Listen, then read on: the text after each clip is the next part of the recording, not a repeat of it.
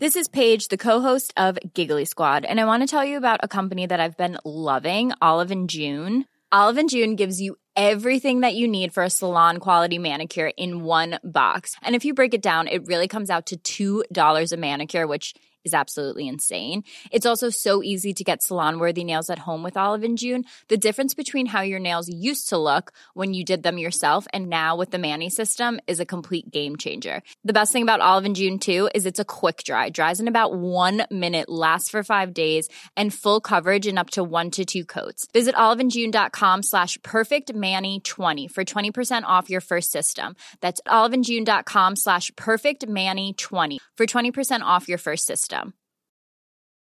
Hiring for your small business? If you're not looking for professionals on LinkedIn, you're looking in the wrong place. That's like looking for your car keys in a fish tank.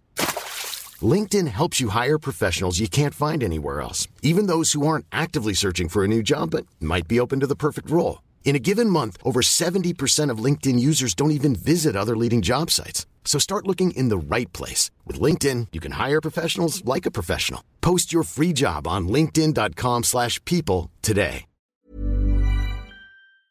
As Omicron cases are identified across the globe, countries are scrambling to prevent a surge. Germany, Greece, and Austria are imposing restrictions on the unvaccinated.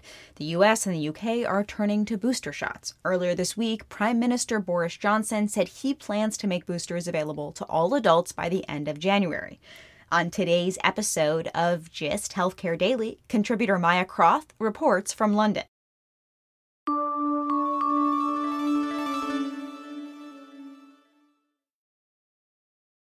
The next station is Canonbury. Change here for London Overground services to Clapham Junction. I first noticed things were different here when I stepped off the Overground train in East London.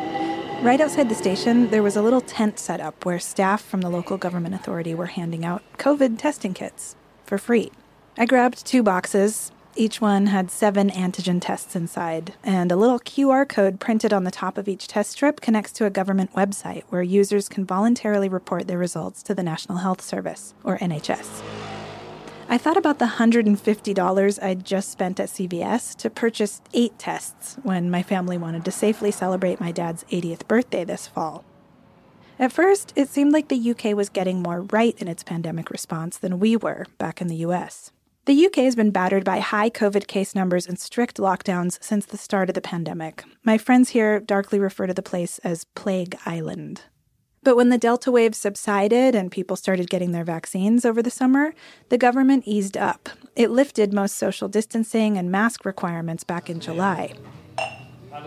Things seemed almost normal when I got here a few weeks ago. Pubs and cinemas are open, and West End theaters are playing to sold out crowds. I went to a show in Leicester Square recently wearing my KN95, and I didn't see anyone else in the audience wearing a mask. Officially, face coverings are required on all of London's tube, bus, and rail networks and inside the stations. But in practice, almost nobody seems to bother. You know, I've stopped wearing a mask a long time ago. That's Natalie Ludlow. She spoke to me while waiting for a train during the evening rush hour.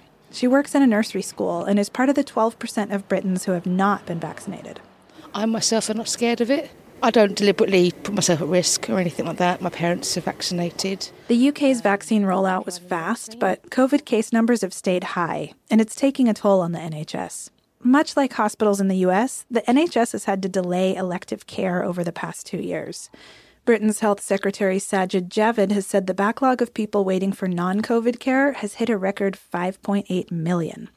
Natalie is one of those. I'm with uh, an ear, nose, and throat specialist at an NHS hospital, and I haven't been seen in over two years, um, partly due to COVID. Health Secretary Javid worries that the number of patients waiting for care could more than double to 13 million if it isn't addressed soon, and he's working on a plan to tackle the backlog. The Guardian reports that the plan could include cutting back on unnecessary follow up appointments for patients after they've been hospitalized, instead, relying on patients to reach out themselves and make those follow up appointments if they need the extra care. But if the new, more contagious Omicron variant pushes hospitalizations up, fixing delays in elective care will have to take a backseat yet again. By now, the NHS knows how to handle a COVID surge, but no one can predict the impact of the new variant in another tough winter. The government is planning to require all healthcare workers to be vaccinated by April. So far, about 90% of NHS workers are fully vaccinated, but only about three quarters of home care workers have had the jab. There are concerns here, just like back in the US, that vaccine mandates could make existing staffing shortages even worse. But as a surgeon at Exeter Hospital in the southeastern part of the country told the BBC, most NHS staff welcomed the announcement. Back on the train, Natalie Ludlow is less keen on vaccine mandates. What kind of disgusts me a little bit is last year we were all clapping for the NHS, and then this year they're trying to not lose their jobs, you know, because of the vaccine, which I think is a bit unfair. A few stops down the line in Dalston, I met Pedro. My name's Pedro. Pedro. Pedro Pedro. Pedro's a 24 year old self employed drummer. He's also unvaccinated, but he says if the government passes stricter mandates, he'd consider getting it.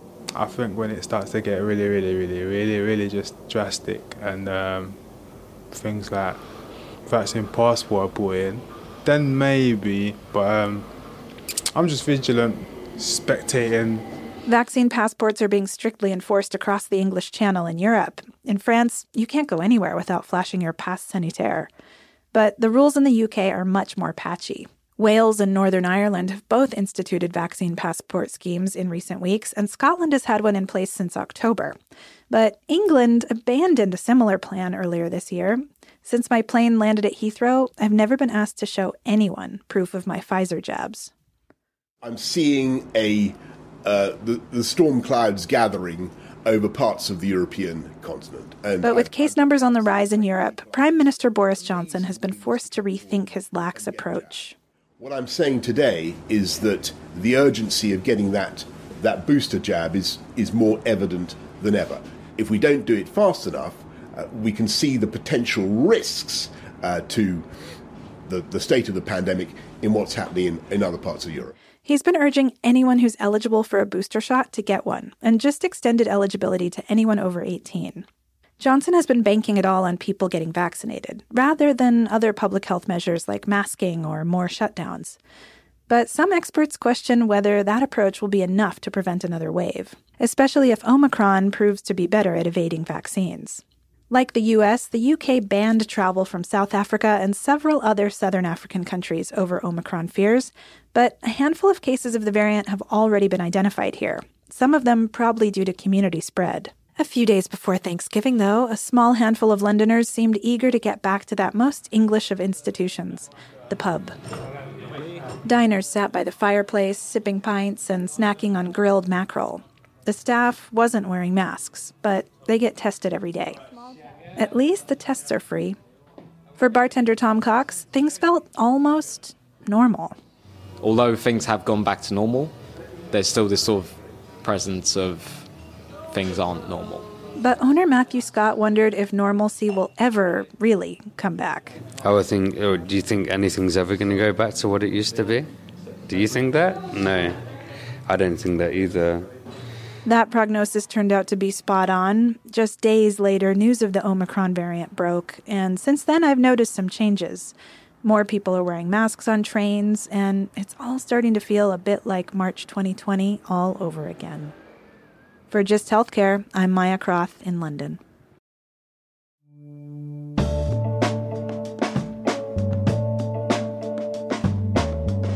Thanks for listening to Gist Healthcare Daily. I'm Alex Olkin.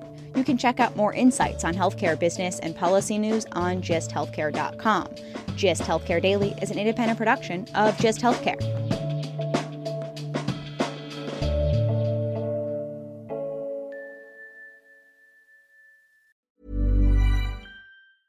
Hey, it's Danny Pellegrino from Everything Iconic. Ready to upgrade your style game without blowing your budget? Check out Quince. They've got all the good stuff shirts and polos, activewear, and fine leather goods, all at 50 to 80% less than other high end brands. And the best part? They're all about safe, ethical, and responsible manufacturing. Get that luxury vibe without the luxury price tag. Hit up quince.com slash upgrade for free shipping and 365 day returns on your next order. That's quince.com slash upgrade. Here's a cool fact a crocodile can't stick out its tongue. Another cool fact you can get short term health insurance for a month or just under a year in some states. United Healthcare short term insurance plans are designed for people who are between jobs, coming off their parents' plan, or turning a side hustle into a full time gig. Underwritten by Golden Rule Insurance Company, they offer flexible, budget friendly coverage with access to a nationwide network of doctors and hospitals. Get more cool facts about United Healthcare short term plans at uhone.com. Planning for your next trip?